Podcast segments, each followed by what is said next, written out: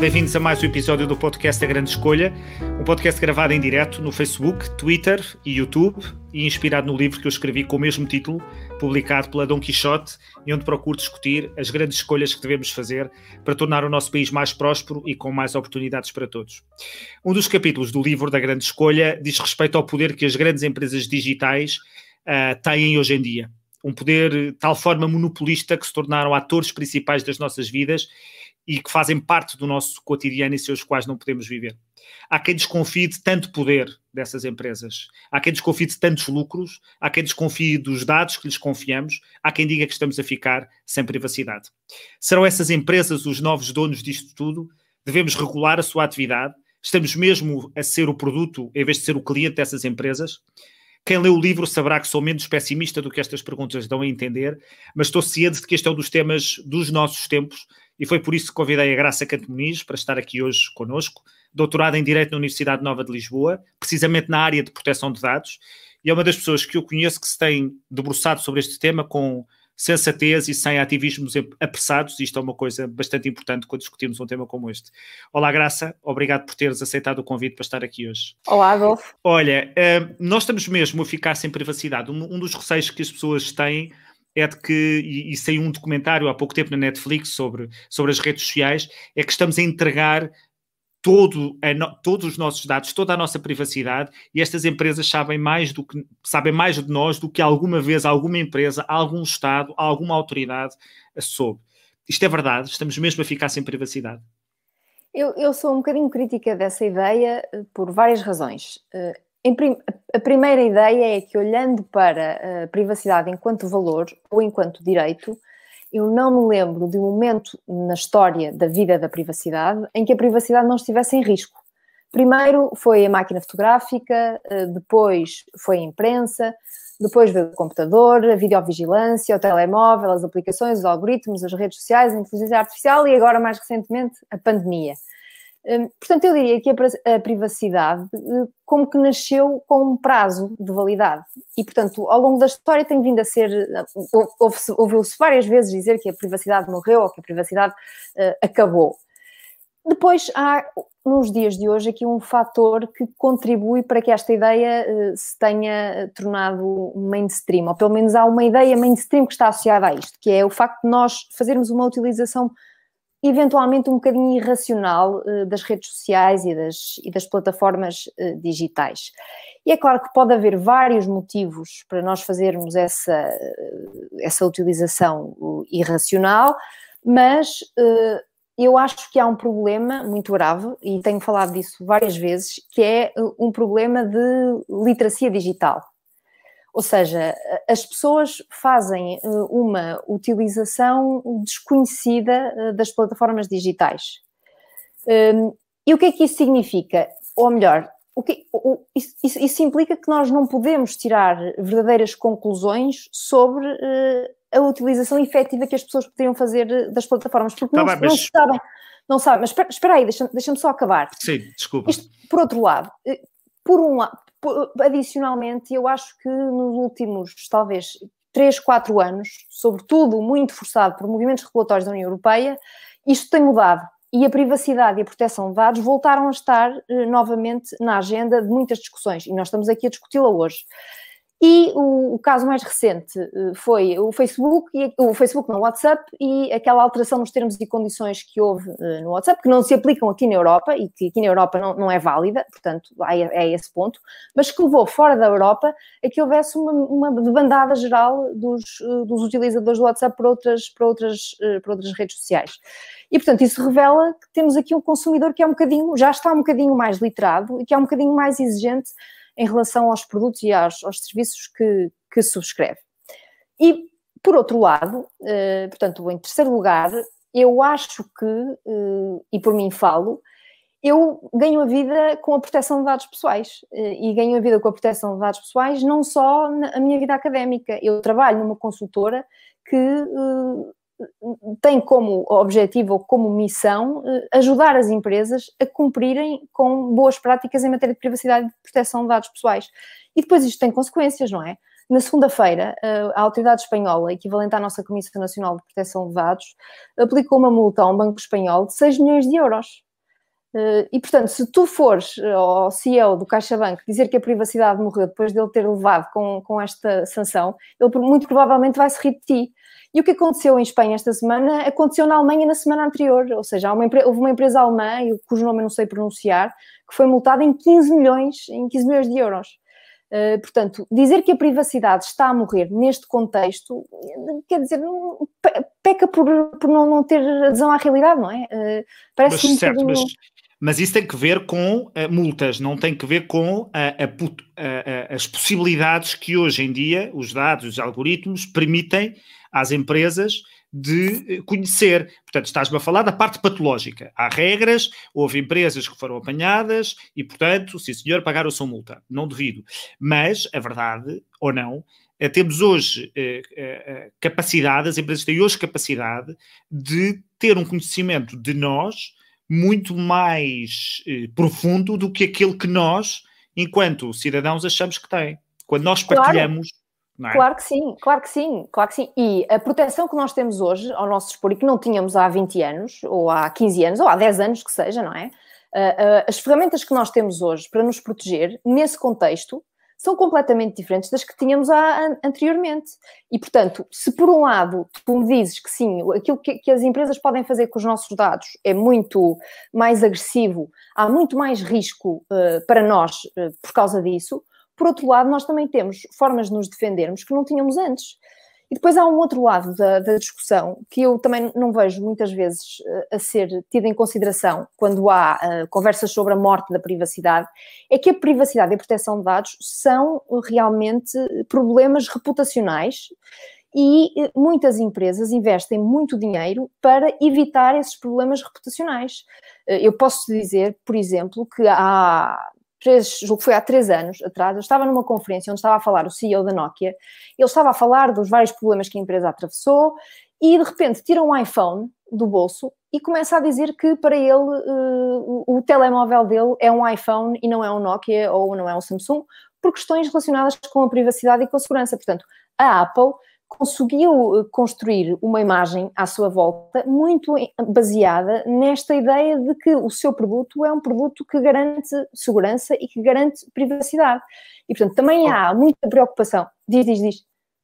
É, certo, mas eu, eu por acaso, eu, eu percebo, e eu estava a fazer de advogado do diabo aqui, porque eu acho que nós, em certa, de certa forma, temos muito mais privacidade hoje do que tínhamos há algumas décadas.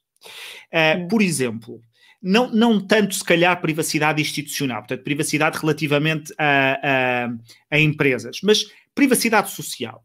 Quando alguém queria pesquisar alguma coisa sobre um assunto, ou quando uma rapariga Uh, tinha uma família que não, não lhe ensinava nada sobre educação sexual ou sobre, sobre a, a, a, a sua, a, a, sua vida, uh, ela tinha que perguntar a alguém. Ou tinha que ir a uma biblioteca pedir. E hoje, através da informação, consegue ter muito mais capacidade de aprender sem que ninguém saiba o que é que se está a ver. Antes as cartas, os postais eram, circulavam e eram lidos. Hoje as pessoas têm muito mais capacidade de revelarem os seus sentimentos, de, uh, de poderem pesquisar em muito mais recato e privacidade do que há 20 ou 30 anos, eventualmente.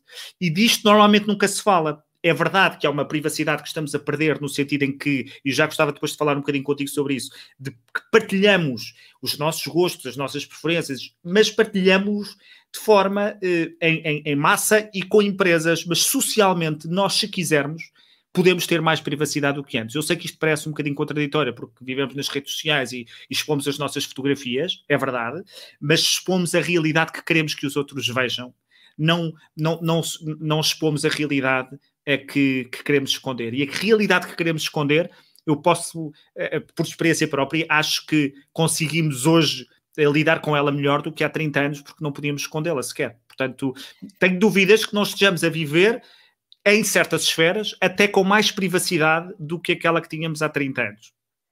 Eu concordo com essa ideia, mas acho que estás a partir de uma premissa errada. Ou seja, uhum. é claro que uma miúda de 12, 13 anos que queira ter acesso à informação pode muito facilmente, agora não pode, não é que está tudo fechado, ir a uma biblioteca e saber o que quiser quando vai consultar os livros na biblioteca. Agora, se ela fizer uma pesquisa no Google, não é?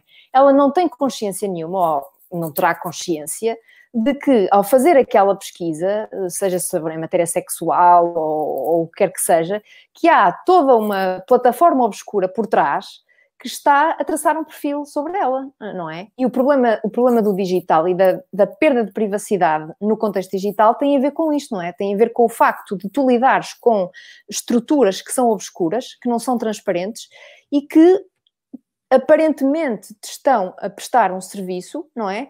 Mas por outro lado estão a fazer outras coisas além disso. Mas já lá vamos então a, esse, a isso do serviço que, e de, dessas outras coisas. Mas só uma pergunta eh, que é, eh, não é retórica.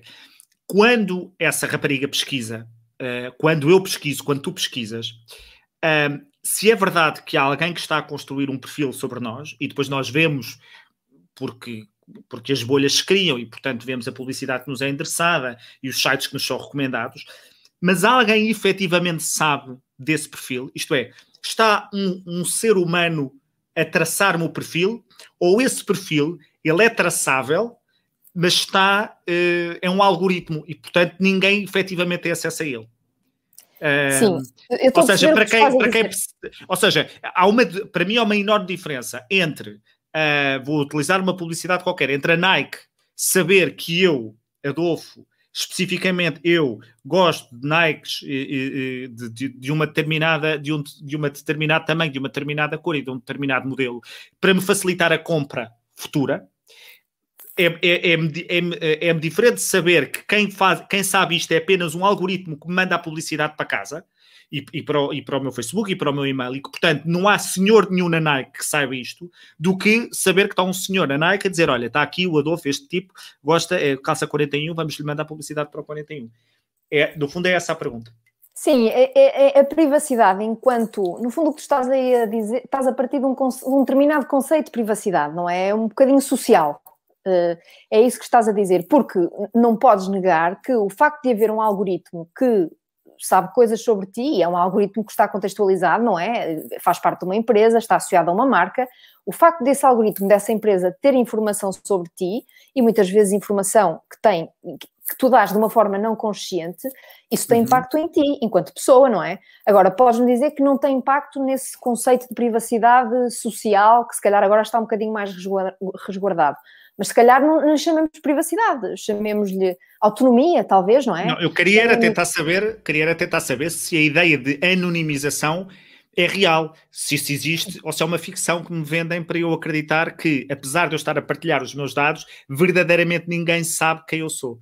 Uh... Antes, antes de ir à ideia da anonimização, há outra coisa que eu queria dizer em relação ao que tu estavas a dizer do, do perfil e da criação do perfil e Vamos depois de haver publicidade que é personalizada não há uma proibição de que isso aconteça. Ou seja, as empresas podem fazer isso, as empresas podem criar uma relação com os seus clientes e com os seus consumidores de maneira a uh, personalizar a oferta que lhes dão.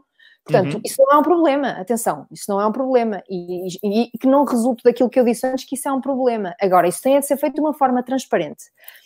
Depois ainda há a anonimização, esse é um tema que me interessa imenso, devo-te dizer, eh, porque eh, é uma nerdice, basicamente, porque a legislação de proteção de dados diz que, muito bem, os dados pessoais têm de ser tratados desta forma, mas a partir do momento em que eles são anonimizados, pronto, não é preciso ter cuidado nenhum. Só que depois não há uma definição daquilo que é anonimização, ou melhor, não há uma definição exata e precisa, como nós juristas gostamos muito, muitas vezes de a ter.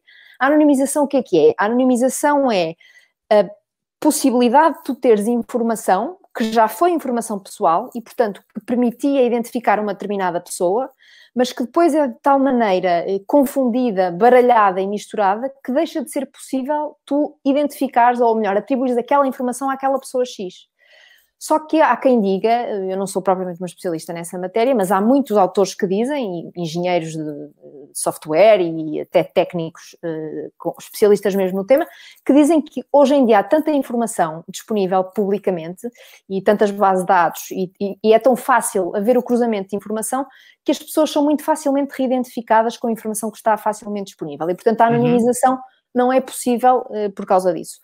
Agora, a verdade é que nós temos legislação que prevê essa possibilidade, eh, portanto, há de, ter, de haver aqui uma solução eh, qualquer, mas o problema da anonimização é esse, é saber até que ponto nós podemos ter um conjunto de informação que está de tal modo neutralizada, vamos dizer assim, que tu não podes atribuí-la a uma determinada pessoa, a um determinado sujeito, a um determinado indivíduo.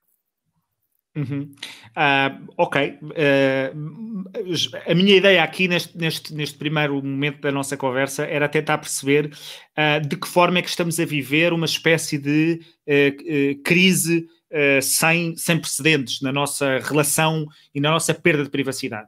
Uh, e, e, e, estou de acordo com, contigo quando tu chamas, quando tu relativizas isso e quando tu dizes que sempre de alguma forma nos fomos confrontando com os limites da nossa, da nossa privacidade. Eu acho que houve tempos da, da história em que não existia qualquer privacidade.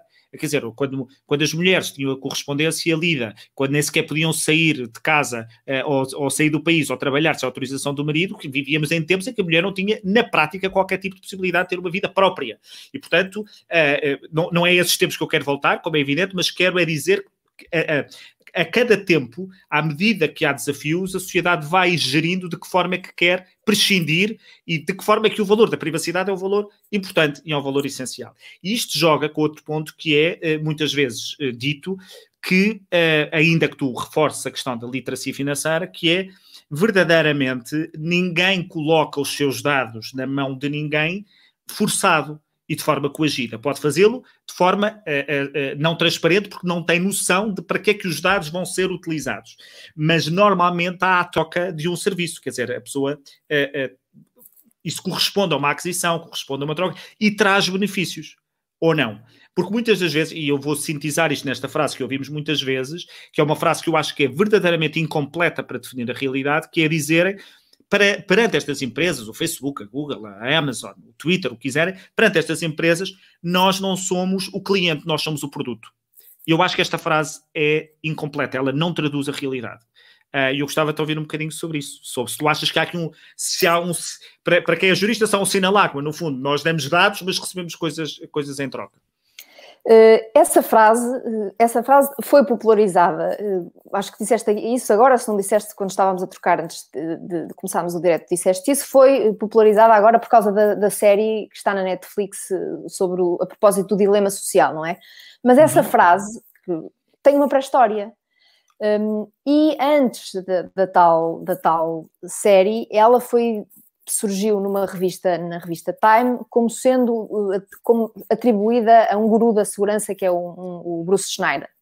E ele dizia justamente isso, a propósito do Facebook, que os utilizadores do Facebook não são uh, os verdadeiros uh, clientes, não é? São os publicitários, quem faz publicidade no Facebook é que são os clientes do Facebook e por isso é que o utilizador é o produto, não é? é esse é um dos contextos em que a, em que a frase surgiu. Depois, uh, se recuarmos um bocadinho, ainda mais um bocadinho na história, uh, vamos encontrar, isto é a história da publicidade, não é? Vamos encontrar essa frase, por exemplo, num vídeo, num, num vídeo feito por um artista, eu agora não me estou a lembrar do nome, eh, num vídeo feito por um artista nos anos 70, um, um vídeo muito curto, onde ele faz uma acérrima crítica à televisão e à publicidade que a televisão faz uh, na, uh, na, nas horas vagas, não é? entre, entre programas. E exatamente na crítica dele surge também essa ideia de que já na publicidade o, o produto é o, o, o produto é o quem está, quem está a assistir é o público, não é? E portanto é engraçado olhar para a discussão que foi tida nessa altura uh, sobre a televisão e sobre o impacto que a televisão ia ter uh, não é? Numa altura em que a televisão era usada como uma espécie de escapismo, como, a, como as redes sociais são agora uma espécie de escapismo na nossa vida, talvez numas pessoas mais e noutras nem tanto, mas é interessante olhar para a discussão que foi tida nessa altura, e este não é um tema que eu tenho estudado muito, mas quando estava a estudar para a tese, eu investiguei um bocadinho nesta, nesta área, e realmente houve uma discussão quando surgiu a televisão que tinha muito a ver também com a capacidade que a televisão ia ter de manipular o público e com a informação que ia dar, depois também eh, havia só algumas empresas, sobretudo nos Estados Unidos, que manipulavam e controlavam uh, a televisão e, portanto, havia uma discussão engraçada, também parecida com aquilo que nós estamos a ter uh, a propósito das redes sociais. Agora, realmente, se nós olharmos para uh, o Facebook, por exemplo, que é sempre o alvo de maiores críticas, como um modelo de negócio que está assente na publicidade, não é? Que na sua origem é isso que o Facebook é, foi pensado para a publicidade Eu acho que sim, que nessa perspectiva o utilizador acaba por ser o produto, porque o, o, o, Facebook vive de publicidade, não é? E a publicidade é vendida, os espaços publicitários são vendidos. Mas eu, certo, ok, isso, eu percebo esse lado, mas por outro lado, uh, eu quando uh, uh, pego no meu telemóvel e, e instalo o Waze ou o Google Maps e dou os meus dados, em troca eu tenho algo que me poupa tempo e dinheiro. Uh, e uhum. quando eu me queixo dos dados que dou ao Google Maps, nunca valorizo o tempo que eu deixei de perder de, com, os, com, os, mapas do ACP na mão a, a, a, ou parar para perguntar qual é a estrada que eu tenho que seguir para chegar a qualquer lado. Uh, quando, uh, quando alguém tem uma página no Facebook e, e 75% das páginas do Facebook, páginas de negócios, não pagam publicidade, portanto só fazem os seus posts tradicionais, quer dizer, quando essas pessoas têm negócios, vendem e fazem publicidade sem pagar um euro, embora paguem com os seus dados, eh, custa-me que se diga que eles são meros, eh, eh, são o produto, quando eles estão a beneficiar para o seu negócio de, daquilo que é um mecanismo através dos quais, de borla, conseguem vender. Uh, ou uh, com outras aplicações que nós utilizamos em troca de dados. Portanto, eu não digo que seja gratuito no sentido em que uh, nós pagamos com dados, mas normalmente, e por isso é que eu, o, o, documentário da Netflix me fez alguma confusão, é que só olha para este lado e esquece a revolução que foi feita nas nossas vidas, daquilo que nós retemos, daquilo que nos é dado em tempo e em dinheiro e em eficiência uh, para, para, e até de poupança de recursos por causa do, do, da, enfim, claro. do acesso que temos a estas, a estas coisas. Claro que sim, eu concordo que há um serviço ali, não é? Há um, há um, há um contrato uh, que não é gratuito, porque, como tu dizes muito bem, são os nossos dados que estão ali a, a ser uh, transferidos, não é? Que estão a ser uh, contraprestação, ou prestação mesmo. Mas há um serviço que, que, que eu acho que as pessoas valorizam, não é? Eu acho que as pessoas valorizam, senão deixavam de utilizar as redes. Não, as pessoas valorizam, não, estou, não, não, não tenho dúvida nenhuma disso, mas quando há uma discussão pública ou política sobre estas matérias, nada disto é falado. Eh, quando se fala, por exemplo, vou dar um exemplo do ponto de vista fiscal, quando se fala de que estas empresas eh, sugam e não deixam cá nada, eh, porque pagam impostos noutras, noutras jurisdições, isso seria outro, outro tema, outra conversa. Então, é, é desconhecer em absoluto o quão elas revolucionaram empresas, negócios, vidas, Uh, e deixam cair esse valor, não é? Uh, a quantidade de gente que vende porque está no Facebook, a quantidade de gente que faz publicidade porque está no Facebook. Antes, para fazer publicidade, tinham que comprar espaço na rádio ou na televisão, que era caríssimo e era um espaço limitado. Agora o espaço deixou de ser limitado, não é?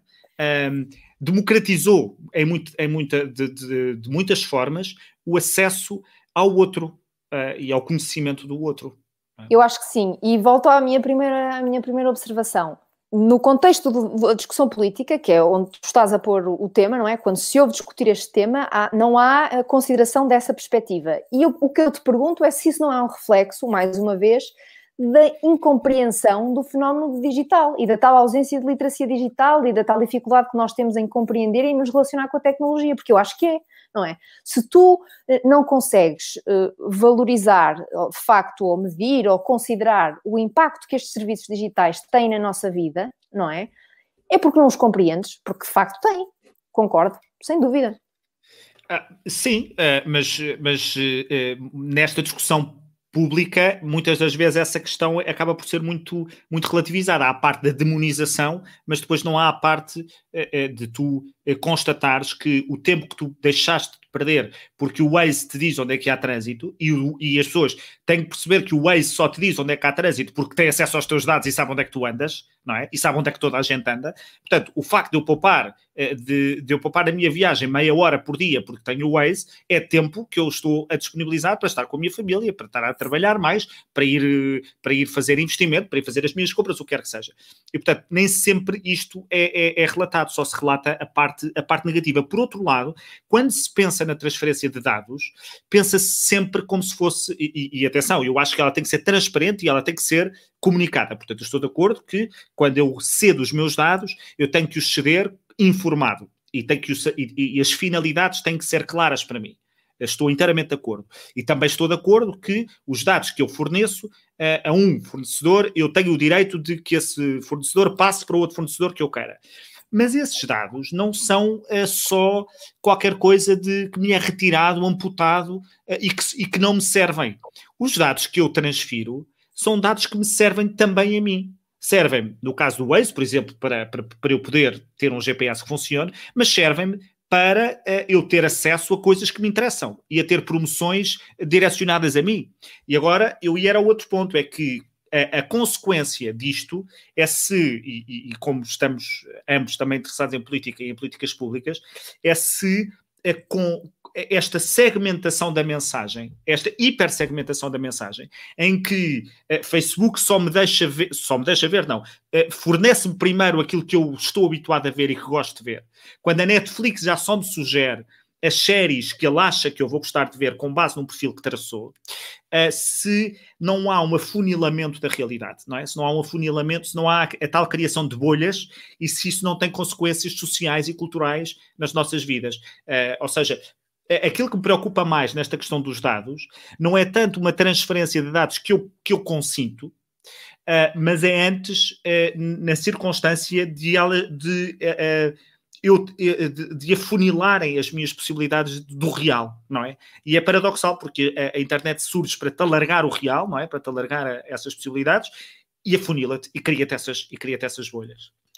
É, essa, essa ideia da, da, da, bolha é uma ideia muito engraçada, não é? Que surgiu realmente por causa deste tema que nós estávamos ali a discutir há bocadinho, que é a ideia da personalização, ou seja, de nós só uhum. recebermos uhum. uh, mensagens, comunicação, anúncios, publicidade, sugestões, recomendações, com base numa análise que foi feita das nossas preferências e das nossas escolhas no passado. Isto tem um problema uh, que transcende, para mim, transcende uh, a questão da proteção dos dados e da privacidade. Isto claro. vai mexer um bocadinho com a nossa autonomia, não é?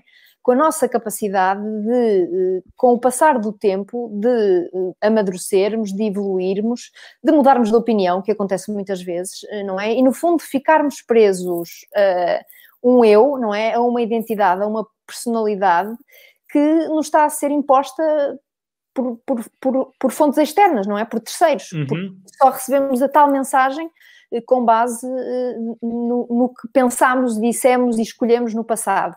Isso, de certa maneira, faz com que nós fiquemos capturados num eu que, se calhar, não, não representa aquilo que nós almejávamos ser e, e, e as nossas aspirações de melhorarmos e nos reinventarmos e de evoluirmos. Isso é um grande problema eh, filosófico, não é? Agora, isso não é proibido, eh, não é proibido. E a regulação que existe o que faz é, como tu estavas a dizer, tornar essa experiência da personalização, primeiro controlada pelo próprio, não é? Pelo cliente, pelo consumidor, e depois transparente, porque tu para controlares, tu para controlares a maneira eh, como os teus dados são usados para depois traçar esse tal perfil e depois te enviarem recomendações, tens de saber como é que isso acontece. E, portanto, o controle e a transparência são coisas que estão muito, muito relacionadas. Mas isso não é proibido, desde que tu saibas o que está a acontecer e tenhas claro. algum controle não. sobre isso. Mas o que, o, que, ah, o que é aqui interessante é que na questão da bolha, em princípio, tu não queres livrar-te da bolha. Só numa visão mais sofisticada é que tu efetivamente queres, ah, ah, enfim, ter acesso a outras dimensões do real. Mas por norma, para poupar tempo tu queres que quando chegues ao supermercado digital, ele já te, já te posicione no, nos corredores de, de, das compras dos iogurtes que tu queres comprar e daquilo que tu queres comprar e que não te faça andar ali. É como, uh, passa publicidade, teres que ir ao IKEA e teres que passar por aqueles corredores todos até ires comprar a porcaria das velas que tu queres comprar e que só está na zona da sala, não é? é tu já não queres nada disso. E, portanto, esta segment... E a mesma coisa na Netflix. Tu não queres que a Netflix te ponha séries que não te interessam. Portanto... Uh, mas não dá para selecionar ter a bolha e não ter. Não dá para dizer eu quero a bolha na Netflix, mas não quero não sei o quê. É, é porque, é, é, e é uma questão filosófica, sim senhor, e cultural, que é, é e, e, e, tem repercussões políticas, é estamos-nos a habituar a uma, a uma hiperpersonalização das mensagens que nos são dirigidas. O que muitas vezes está a fazer, o que está a fazer com que as pessoas comecem a odiar uh, partidos ou, ou movimentos políticos mais abrangentes, mais catch-all, porque não são segmentados a 100%, tailorizados, e portanto isso cria uma espécie de um desconforto, é, quase de fora, é, quase de despertença, não é? Esta palavra não existe, acho eu, estou a inventá-la. Mas, um, mas, e portanto, é, o ponto da bolha aqui é que, enquanto que a questão dos dados, uh, tu, uh, em última instância, uh, podes não, pode não ser eficaz, a política pública, mas, mas ela está bem pensada, isto é, ceder dados só com conhecimento, com consentimento e com transparência. Na questão da bolha, eu acho que é contraintuitivo, não é? As pessoas, as pessoas querem isso. Um, e um, que, duas perguntas ainda aqui neste, neste âmbito. Porque depois há, há, uma, há, uma, há uma frase muito típica nestas coisas que é: bom, mas só, só está no Facebook quem quer, só está na Google quem quer, só está, na, só está no Twitter quem quer, e há em, em, em todos estes campos alternativas para qualquer um deles. Há outros motores de busca, há outras plataformas de microblogging, há outros programas de conversação, não há dúvida nenhuma. Mas a minha pergunta é se isso não é uma, uma pergunta ilusória, isto é, se uma pessoa quiser viver fora das redes sociais e, e fora da internet, ela consegue, ou, uh, ou isso é uma ilusão? Porque uh, consegues hoje uh, aceder a, a, um banco, aceder a, porque com a descontinuação dos serviços físicos, tudo a passar para o digital, tu consegues ter uma existência fora da internet? Ou vais ser, mais cedo ou mais tarde, eh, obrigado a, a ter essa tua presença digital? Vamos podes ser partes. ermita, no fundo, podes ser, podes ser ermita digital eh, vamos, no século XXI. Tu disseste várias coisas antes que eu gostava de, de, de dizer ah, uma ou duas coisas. Mas se eu não te responder a esta última pergunta, depois uh, recorda-me, se faz favor. Sim. Então, em relação à questão da bolha, que tu estavas a dizer, eu acho que há dois níveis da bolha, não é? Há um nível da bolha do consumidor, não é? E depois há um nível da bolha do cidadão. A bolha do, do, do nível do cidadão, não é? Aquele tipo que no Facebook, que no Twitter só segue pessoas uh, com uma determinada orientação política, só recebe informação uh, com uma determinada orientação política.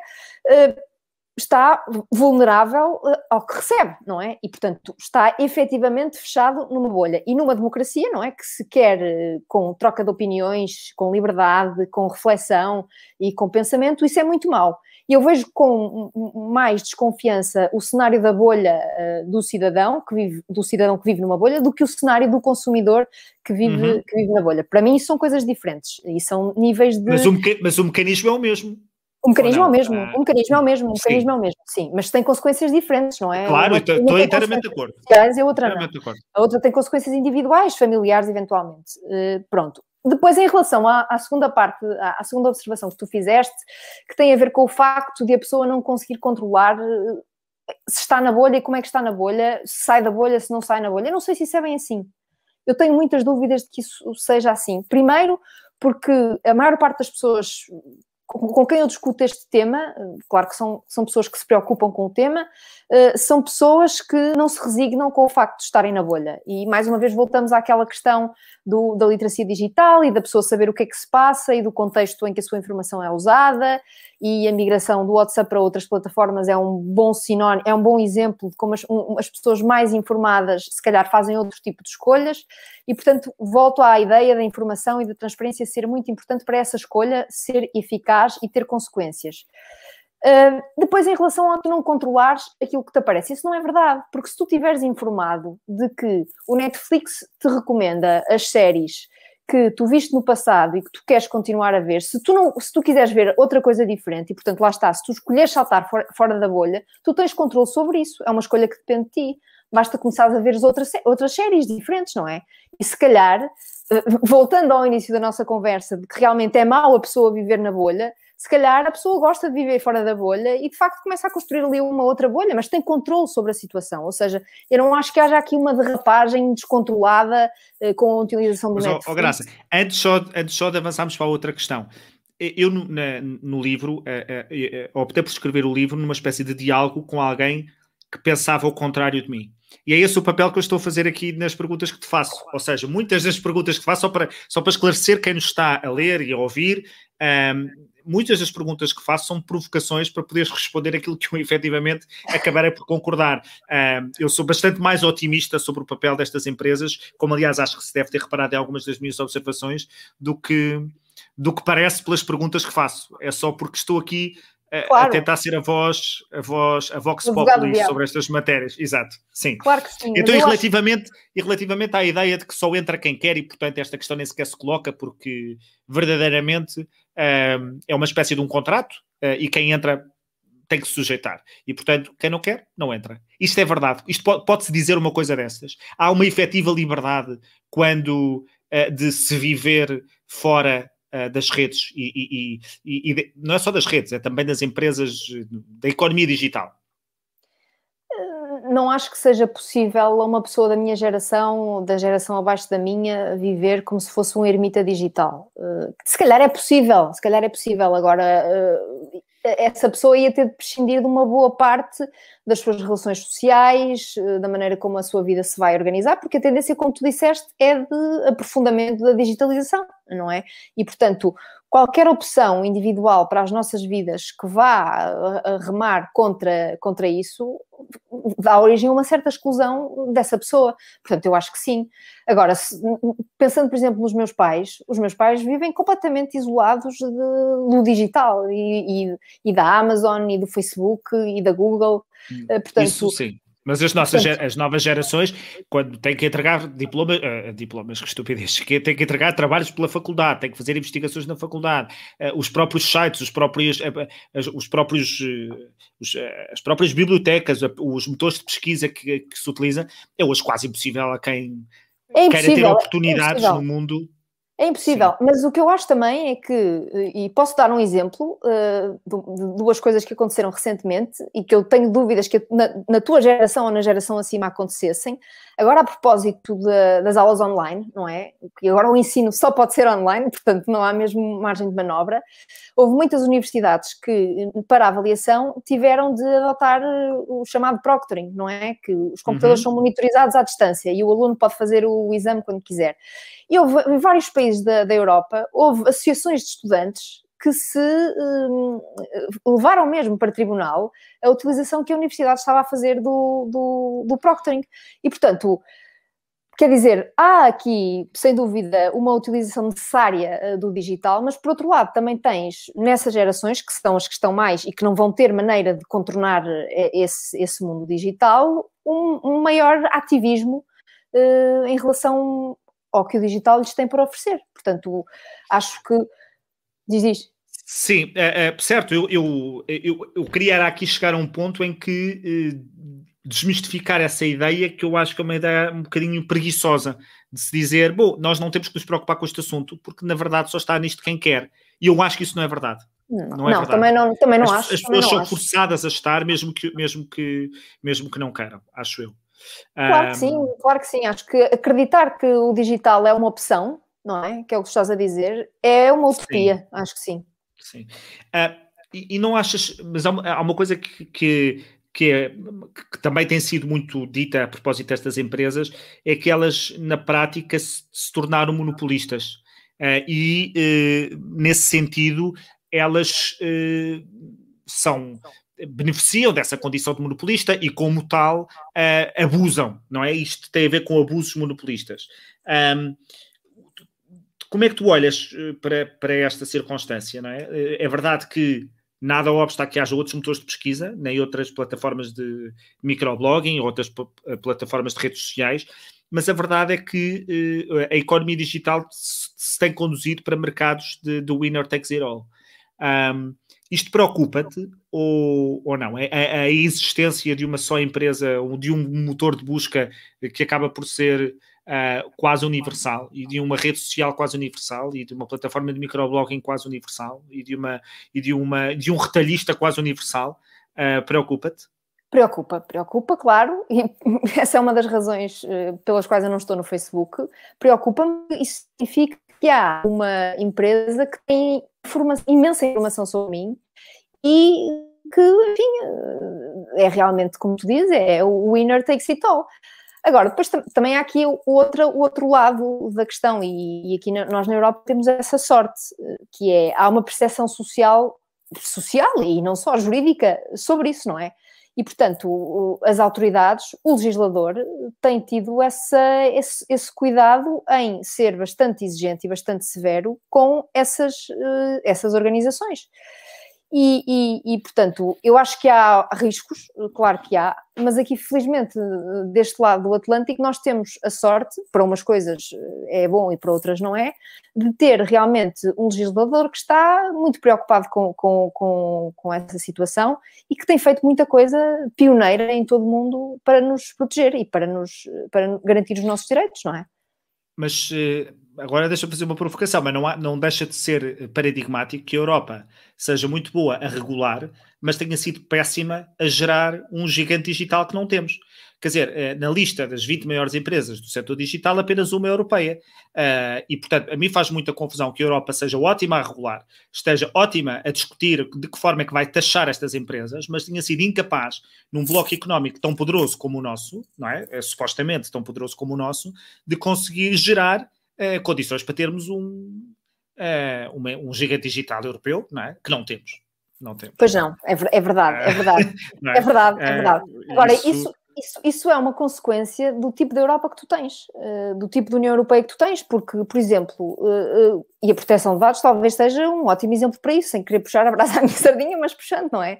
Porque tu tens na, na, na, Constituição Europeia, digamos assim, no Tratado de Lisboa e na Carta dos Direitos Fundamentais da União Europeia, tu tens um direito fundamental à proteção de dados pessoais. Ora, isto é uma coisa que é, é, é única em termos mundiais e depois tens uh, um, um, diploma que vem refletir essa centralidade. E, portanto, se nós estamos numa, numa União Europeia que dá eh, prioridade aos direitos fundamentais, não é? Que tem a pessoa, eh, neste sentido, de proteger as, os seus direitos e as suas liberdades de uma forma uh, quase muito agressiva, não é? Pois a legislação e a regulação, eh, que é o que nós estamos aqui a discutir, reflete isso. Eh, e, portanto, eu diria que uh, o facto de nós termos regulação que se calhar acaba por servir de tapão aqui a um certo, uma certa criatividade e a um certo desenvolvimento tecnológico, é uma consequência histórica, cultural da geografia onde nós estamos. Eu não, eu não sei se é a regulação que tem impedido ou se, ou se é de facto outras, outras barreiras uh, que impedem que isso aconteça, fiscais, regulatórias, o, o, o que seja. Mas de facto uh, é, é, impressionante como nós estamos a ficar para trás nesse sentido, não é? Podemos ser pioneiros na regulação e, portanto, damos um bocadinho aquela damos um bocadinho de concretização àquela frase que os Estados Unidos inventam, a China copia e a Europa regula, não é? Uh, e é um, é um bocadinho triste este, esse, esse fado. Um, agora queria entrar num outro ponto que, que é mesmo muito importante, mas queria, uh, uh, que é a forma como estas plataformas e redes sociais se confundem com o espaço público e podem condicioná-lo. Só uma outra pergunta relativamente aos dados. Nós falamos muitas vezes na proteção de dados um, e falamos também nos monopólios digitais. Eu sou pouco sensível à questão dos monopólios digitais, porque eu acho que está longe de se demonstrar que eles são monopólios coercivos e não são monopólios porque os clientes assim o querem. E passou ainda muito pouco tempo, nós, eu, eu não sei há quanto tempo é que o Facebook existe, como tal, com esta força toda, mas eu só tenho Facebook desde 2008, portanto há, há pouco mais de 10 anos. Um, esta ideia de que, uh, quer dizer, a Nokia era rainha e senhora dos telemóveis até aparecer o smartphone e, portanto, e que foi também há pouco mais de 10 anos. Uh, e enfim, temos que esperar algum tempo para saber se isto são monopólios que vieram para ficar, mas há uma parte que eu acho que efetivamente pode suceder, é, é como esta economia funciona muito com os dados, isto ser uma barreira à entrada de novas empresas. O que é que eu quero dizer com isto? Um, se eu agora quiser criar uma empresa concorrente à Amazon para, uh, enfim, como marketplace, é? um, eu nunca vou conseguir ter capacidade de fornecer os mesmos serviços que a Amazon porque eu não tenho os dados sobre os meus clientes, porque eu sou uma empresa nova. Uh, portanto, a Amazon ou qualquer outra empresa que está no mercado, graças às políticas de dados, uh, tem uma capacidade de estar muito mais à frente do que uma qualquer empresa que, que começa a querer concorrer com o seu com um produto semelhante.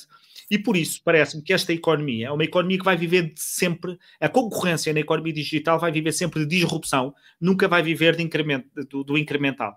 Porque eh, nunca, vai, eh, nunca vais conseguir ter, se calhar, muitas empresas a, a, ter o mesmo serviço, porque os dados são uma barreira até que apareça uma empresa que forneça qualquer coisa de completamente, radicalmente diferente, como foi o telemóvel passar para o smartphone, o smartphone é radicalmente diferente do telefone, mas, mas eu, olho, eu olho muito para os dados como uma espécie de barreira à entrada, que pode dificultar de facto o surgimento de novas empresas. Um, isso não te, não te perturba, não, ou não, não entra nas tuas, uh, nas tuas reflexões sobre o poder uh, dos dados que uma, uh, que uma empresa tem? Perturba nesse sentido que tu estás a dizer. Agora, não deixo de ver legitimidade à empresa que tem esse acervo de tirar vantagem dessa eh, prioridade, não é? Não vejo nenhum problema nisso, porque é que não, claro que não. Não, não, claro que não. É, é, ela constitui apenas uma barreira, de facto, à entrada de novas empresas, não é? Portanto, ela constitui, e é por isso, isto ajuda a explicar porque é que estes, porque é que estas empresas eh, se tornam normalmente monopolistas por um lado, porque elas têm dados e, e, e portanto, é uma self-fulfilling, não é? Vão, vão se alimentando disso. E por outra, é por culpa de nossa clientes, quer dizer, é, é verdade que começa agora a surgir, por causa das questões da privacidade com o WhatsApp, uma tentativa de migração para outras redes, mas verdadeiramente, eh, nas redes sociais, nós queremos estar onde está toda a gente, eh, não é? Eu quero estar. Na, eu, não, eu não quero estar numa plataforma de microblogging onde não está ninguém. Uh, e portanto vou estar naquela que tem toda a gente, e portanto vou estar naquela, vou estar no Facebook, vou estar no Twitter, vou estar no WhatsApp, vou estar, não é? Eu não sei se a, se, a, se a empresa que vai à frente, não é? Se fica à frente por causa do, dos dados que tem, ou se ela fica à frente porque ela foi aquela que teve a melhor tecnologia e que chegou primeiro ao, uhum, ao, uhum. mercado, não é? E, portanto, isso não se pode ignorar, não é? Tudo o que vem a seguir eh, não tem propriamente um caráter inovatório. Agora, o Facebook realmente montou um, um modelo de negócio e um esquema extraordinário, não é? E, e, e de facto, há outras empresas que, que são concorrentes mas o Facebook é o Facebook, caramba, é, é, aquela tecnologia, é aquele negócio e depois de facto foi realmente o primeiro a aparecer e esse é o grande fator de, de, de novidade e de domínio. Exato, e nesse, nesse domínio, não é? Um, é, elas são, é, estas plataformas são uh, também, uh, e vamos entrar na terceira parte da nossa conversa, mecanismos de expressão da, da tua liberdade de expressão, não é? Passa o pleonasmo. Um, e, e, elas ocupam um papel central uh, no espaço público. Uh, hoje é impensável a um, a um, partido político não ter uh, campanhas no Facebook, no Twitter, nas, nas, plataformas que vierem a aparecer e fazer passar a mensagem por lá. E de certa forma, um, elas são empresas, de certa forma, não, elas são totalmente empresas privadas. E eu reconheço uh, que uh, eles, uh, enfim, como empresa privada, têm direito a ter as suas políticas, a ter as suas políticas de privacidade, de dados, de, de conteúdos, o que quer que seja, sou completamente a favor disso. A minha provocação aqui é esta: é elas não se confundem já com o espaço público. Imagina numa campanha eleitoral que o Facebook ou o Twitter decidem banir um candidato, porque esse candidato mentiu. Ora, não há nenhum político. Eh, eh, eh, quer dizer, é, sempre, é sempre admissível dizer que um político mentiu. É sempre, é sempre possível fazer isto. Portanto, imagina que, com base num, num, num pretexto qualquer, e até, se calhar, com 60% da população a bater palmas de pé, o Facebook ou o Twitter decide banir um utilizador que é um candidato presidencial. E sem colocar, eh, saindo agora da questão do direito privado, que eles são, são livres de o fazer, é, isto não tem repercussões no exercício da liberdade de expressão e no, no exercício dos direitos políticos, e isto é uma provocação. Uh, só para deixar claro a quem nos esteja, uh, nos esteja a ouvir. Tem, e eu acho que tem. Agora, eu acho que o, o, o que merece aqui reflexão é como é que nós chegamos aqui. Ou seja, uh, e, e, eu já disse isto há bocadinho e volto a dizer: o Facebook não foi desenhado, a tecnologia que dá suporte ao Facebook, a maneira como o Facebook foi concebido, não foi pensada para ser uma plataforma para, as, para os cidadãos exercerem a sua liberdade de expressão. Não foi pensada para isso. Não foi. É verdade. Foi, uhum. foi sendo transformada nessa plataforma, não é? Da qual nós agora queremos exigir uh, essa função de ser um espaço público onde as pessoas exercem livremente o seu, o seu direito uh, de se exprimirem e foi transformada nessa plataforma por uma certa inatividade do Facebook em uh, uh, controlar aquilo que estava a acontecer ao seu negócio, não é? À sua plataforma, e depois, por outra razão, que tem a ver com o facto de os agentes políticos e os, os nossos políticos, portugueses e não portugueses, terem encontrado no Facebook e nas redes sociais uma forma de facilmente comunicarem com as pessoas redes sociais essas que não foram pensadas para isso. Portanto, uhum. o Facebook não foi pensado, não tinha mecanismos, não tinha tecnologia que desse suporte à verificação dos factos. Isso acabou por acontecer. Eh, volto a dizer, por causa de uma certa inatividade do Facebook, mas também porque houve uma utilização de uma plataforma que não foi pensada para a política, para fins políticos. Por razões óbvias, não é? Porque realmente aquilo é, é, é uma forma fácil de interagir com as pessoas e é uma forma fácil de encontrar informação sobre as pessoas. Certíssimo. E então, mas chegados aqui, eh, elas confundem-se ou não se confundem com a Ágora, com o espaço público? Hoje confundem. Ah. Hoje confundem, sem dúvida, e a discussão que tu tiveste uh, nos Estados Unidos por causa do, do, do, Twitter e do presidente Trump, a discussão que tu tiveste, te, tiveste ainda tens nos Estados Unidos por causa da Parler, reflete tudo isso, não é? Sim, é, tu, tu, repara, eh, eu sou insuspeito de gostar de Donald Trump, Uh, mas fiquei a olhar para aquele, para aquele bloqueio com um misto de satisfação, porque me estava a fazer uma confusão brutal o apelo, que para mim era bastante expresso, nem sequer era implícito, à insurreição e ao não respeito das regras da democracia, mas ao mesmo tempo vê-los, ver a permanência de, de outros políticos que são capazes de fazer muito pior. E, portanto, essa, esta arbitrariedade que eu reconheço numa empresa privada, a minha questão, e é essa a reflexão que, que eu estava a tentar fazer, é se estas empresas não estão a desempenhar já uh, um papel público para o qual nós não estávamos, elas não estavam claramente preparadas, não, e, e, a nossa forma de encarar a separação entre o que é público e o privado também não estava não é? Nós, também, nós próprios também não sabemos, não temos quadros mentais para lidar com isto. E eu, para mim, é muito difícil eh, dizer, é muito difícil criticar a decisão do Twitter, porque é uma empresa privada e pode fazer o que quiser, mas é, é, é difícil que, que eu não reconheça aqui um problema. Um problema Há um problema, Há um problema, Adolfo, claro que há, e a Europa está a tentar resolvê-lo, não é? A Europa vai obrigar estas plataformas a terem regras de moderação e regras de transparência. Há legislação que está pensada sobre, sobre isso. Portanto, eu acho que a grande discussão aqui, e eu não estou por muito, dentro, muito por dentro desse tema, mas acho que a grande discussão aqui, e tem a ver com o que tu estás a dizer, é como é que chegados a este ponto, não é? Que são espaços de discussão, são espaços utilizados por políticos, por cidadãos para discutir política, como é que nós uh, domesticamos a fera, por assim dizer, não é? E vai ser, preciso, vai ser preciso encontrar uma fórmula, não é?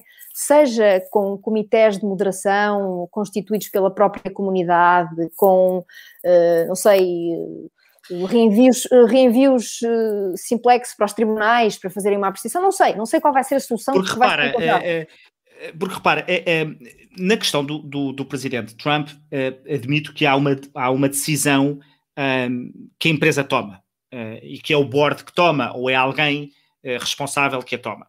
Mas estas empresas, para o bloqueio de páginas, funcionam pelos algoritmos, não é? E elas têm de aperfeiçoar os algoritmos, porque neste momento, qualquer campanha massificada de ativistas contra alguém consegue mandar abaixo uma página, com ou sem razão. Preocupa-me é quando é sem razão. Não é? Uh, uh, portanto, os, o, quando os algoritmos estão preparados para se receberem não sei quantas denúncias e todas referentes a, um, a, a algo que faz confusão, a, a discurso de ódio, a discriminação, a, prática de um crime, mandam abaixo. Ora, Enquanto olhamos para a eternidade, não me choca que um perfil esteja apagado durante quatro dias, porque houve aqui um hacker, eh, houve aqui uma campanha, enfim, quatro, anos, quatro dias da vida de uma pessoa, felizmente não é muito, a pessoa recupera a sua página, mas num, num espaço de campanha eleitoral, por exemplo, que são 15 dias, pode ser o determinante para, para isso, não é? Portanto, a questão dos algoritmos faz-me, faz acho que tem que ser aperfeiçoada, e há uma outra realidade com a qual eu confesso tenho dificuldade também em ter uma resposta, que é a do, dos bots. Uh, uh, não estou tanto a falar das pessoas que, que, que, enfim, os anónimos, e embora os anónimos também me façam confusão, não a sua presença anónima, mas, a, mas, o, seu, mas o seu anonimato face à empresa onde, elas, onde eles fizeram uh, um contrato. Isto é, um, ehm, nós para tudo, para qualquer contrato que celebramos, temos que nos identificar. Nós temos que dizer quem somos, Uh, temos que ter o nosso cartão de crédito, temos que ter qualquer coisa que nos identifica. Ora, aquilo que se está a passar nas redes sociais é que isso não acontece. E, portanto, tu tens ou máquinas a fazerem-se passar por humanos e a ter discurso, ou pessoas que, ao abrigo do anonimato, criam uma percepção forjada da realidade. E eu não, não duvido que seja forjada tanto é forjada que é preciso votos para isso, portanto estão a forjar. É, ou é preciso anonimizar para dar o ar de que são mais pessoas. E eh, eu não acho, mas também não sei lidar com isto, isto é, também não, também não sei de que forma é que nós eh, resolvemos isto. Politicamente isto parece-me relevante, mas não é só politicamente, porque eh, qualquer, qualquer empresa pode fazer concorrência desleal a outra eh, fingindo uma turba de gente que se vai queixar que um produto eh, os, os pôs a vomitar desde que os comeram e, e, enfim, vai uma empresa lidar com uma campanha de, de, enfim, de, de ataque eh, à, à, sua, à, sua, à sua honra.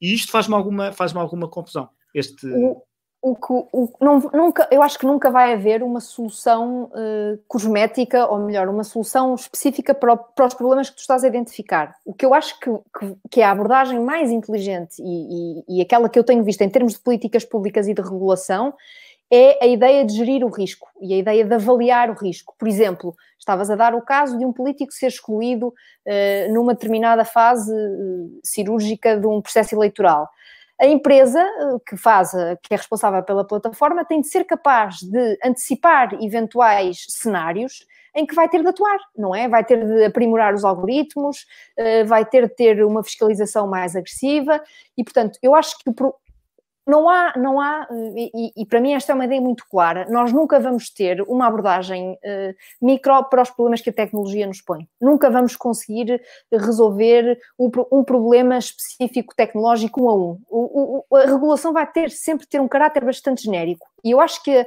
a ideia do risco e da avaliação do risco, uh, que depois se traduz em coisas concretas, tem, é mesmo uma fórmula, uma solução eh, muito inteligente que o legislador e, e, as políticas públicas encontraram de tentar antecipar eventuais cenários de catástrofe, de danos, de situações difíceis de gerir e, no momento em que elas surgem, ter medidas implementadas para ir apagar, ir apagar o fogo.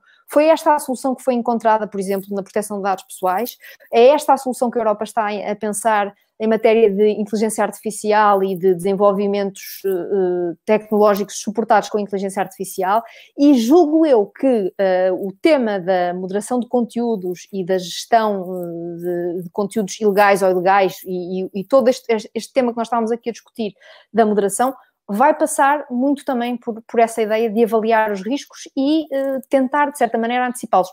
Agora, claro que estamos a falar de risco, não é? É, é sempre muito difícil e, e, e, eu tenho assistido muito a isso na proteção de dados pessoais. O, o, jurista, que é quem aplica a lei, não é? Tem muita dificuldade de traçar cenários de risco e pensar medidas uh, para, para, para cenários que não conhece. Sim e não deixa de ser interessante, é o próprio Zuckerberg que diz: eu preciso de regulação. Eh, quer dizer, acho que isto chegou a um ponto em que uh, criou-se um, um, uma realidade que é difícil de encontrar resposta.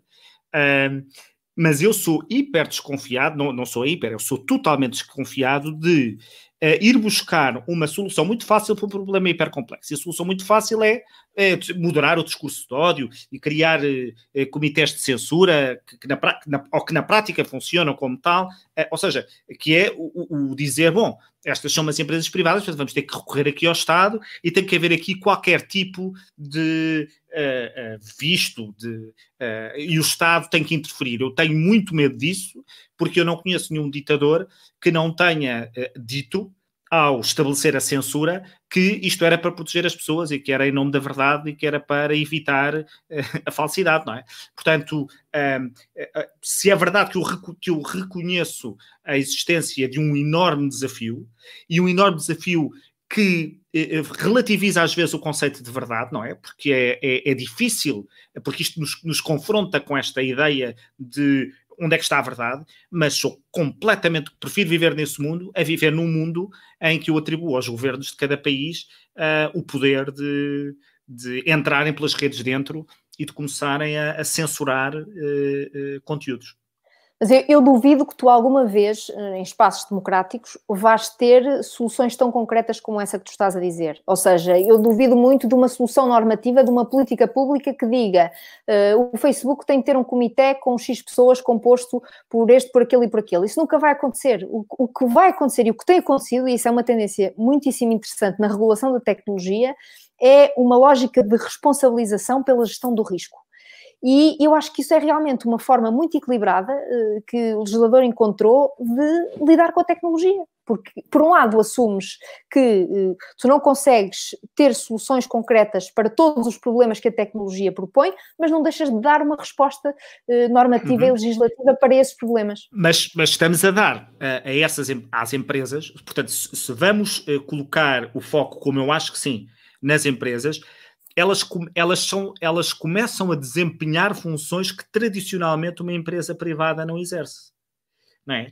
Porque repara, tu tens uh, quando o YouTube manda uh, conteúdos abaixo, não é? Manda vídeos abaixo e, e tem que o fazer uh, porque com rapidez para impedir que o conteúdo se dissemine e depois passe para, outro, para outros submundos, ela está a exercer uh, um poder que normalmente cabe a um tribunal.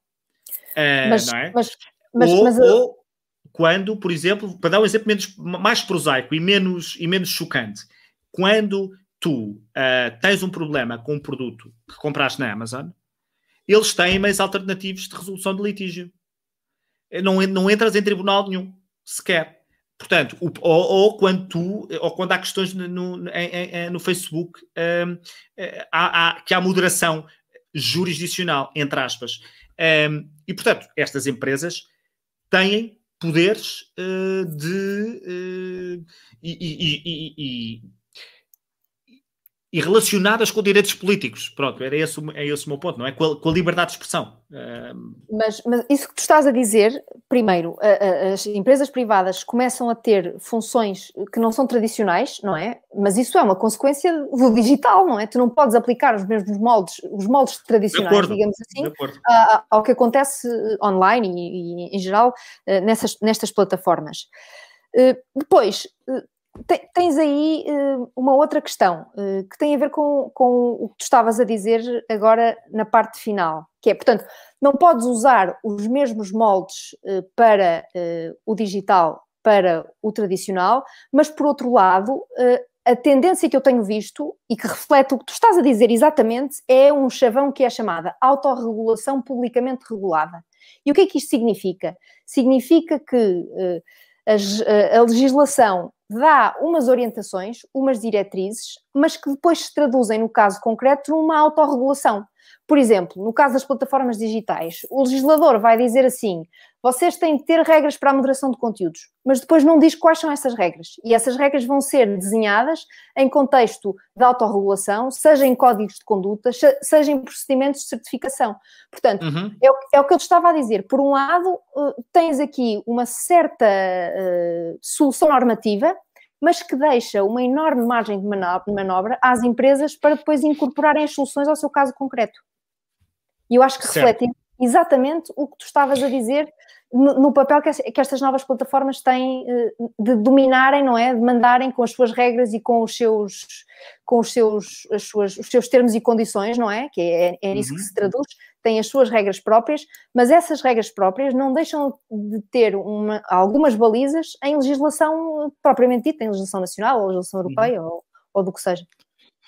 Olha, graças, estamos a chegar ao final do nosso tempo. Um, eu, um, para mim era muito importante que conseguíssemos, de alguma forma, passar por estes três assuntos, um, explicando que a privacidade é um desafio, mas não é um desafio novo, não é um desafio tão traumático assim, e que neste jogo ou nesta, nesta relação de privacidade nós tendemos, quando se analisa a questão, a olhar apenas para aquilo que transferimos e quase nunca para aquilo que recebemos em troca. E quando olhamos para essa relação, conseguimos, se calhar, encontrar um equilíbrio mais justo do que aquele que nos é dado a perceber quando nos dizem que somos o produto e, e, e não somos o, o cliente. Uh, mas, e era também importante para mim mostrar que, uh, e, e, por isso é que foi importante o teu, o teu contributo, que há um caminho que está a ser feito de regulação que não passa por mecanismos, ou passa, ou, ou tenta-se que não passe por mecanismos sensórios e que se passe por mecanismos de acompanhamento da realidade, para que, que seja claro que, sendo um enorme desafio, é um desafio que está a ser uh, só me está a aparecer a palavra em inglês e não queria utilizar, que está, que, é que está a ser dada a resposta por parte das entidades, das entidades públicas e, por fim, que uh, é verdade que há, há um enorme, estas, eh, há, muitas dessas empresas estão a confundir-se com o espaço público, isto gera desafios profundos, mas que qualquer resposta que passe uh, por, por uh, vigilância uh, do, do discurso é qualquer coisa que eu acho que é, é inaceitável. Como eu costumo dizer, uh, eu sou eu, eu, impressiono muito com o discurso de ódio e acho que ele é muito frequente nas redes sociais, mas qualquer monitorização do discurso de ódio por parte do Estado passa rapidamente a ser a monitorização do discurso que eu odeio e, e perde-se, portanto perde-se a dimensão de defesa das liberdades que, que devíamos ter uh, em conta. Um, querias, como eu não te deixei falar muito mais tempo, porque estamos a chegar ao final do tempo, alguma coisa que, que gostasses de deixar de passar a mensagem, tendo em conta a enorme preocupação que a maior parte das pessoas está a ter agora para estas matérias? Uh, alguma ideia que não expressaste aqui que não, não. O meu, último, o, meu, o, meu, o meu cavalo de batalha mais recente tem sido mesmo o tema da literacia digital, que eu acho que é muito importante para tudo isto funcionar bem e para as soluções que nós temos hoje em cima da mesa funcionarem bem. Mas acho que já falei várias vezes nele e, se calhar algumas vezes um bocadinho forçosas, mas é uma mensagem que eu não, gosto não. sempre de deixar e não quero mais insistir é sobretudo porque para quem enfim, se aproxima do uh, quem se aproxima e que se, que se insere no liberalismo é muito importante porque isso é a dimensão de responsabilidade, não é? Exatamente. É uma dimensão de responsabilização das pessoas e do, e do próprio. Portanto, a permanente vitimização é algo que, que me faz alguma confusão, mas também a literacia enquanto mecanismo essencial para dar oportunidades às pessoas, não é? Porque se, uh, uh, não podemos ter camadas da população a quem só toca a parte negativa de tudo isto e não tem acesso à parte positiva que é extraordinária. Portanto, eu sou bastante Exatamente. mais. Quem leu, quem leu a grande escolha saberá e reconhecerá, eu sou bastante mais otimista relativamente a esta matéria uh, do, que, do, que a, do que a média das pessoas. Graça, muito obrigado uh, por ter estado aqui e obrigado a todas as pessoas que têm acompanhado este podcast uh, e que têm comprado o livro que vai na terceira edição e eu estou muito agradecido por isso. Muito obrigado e até breve.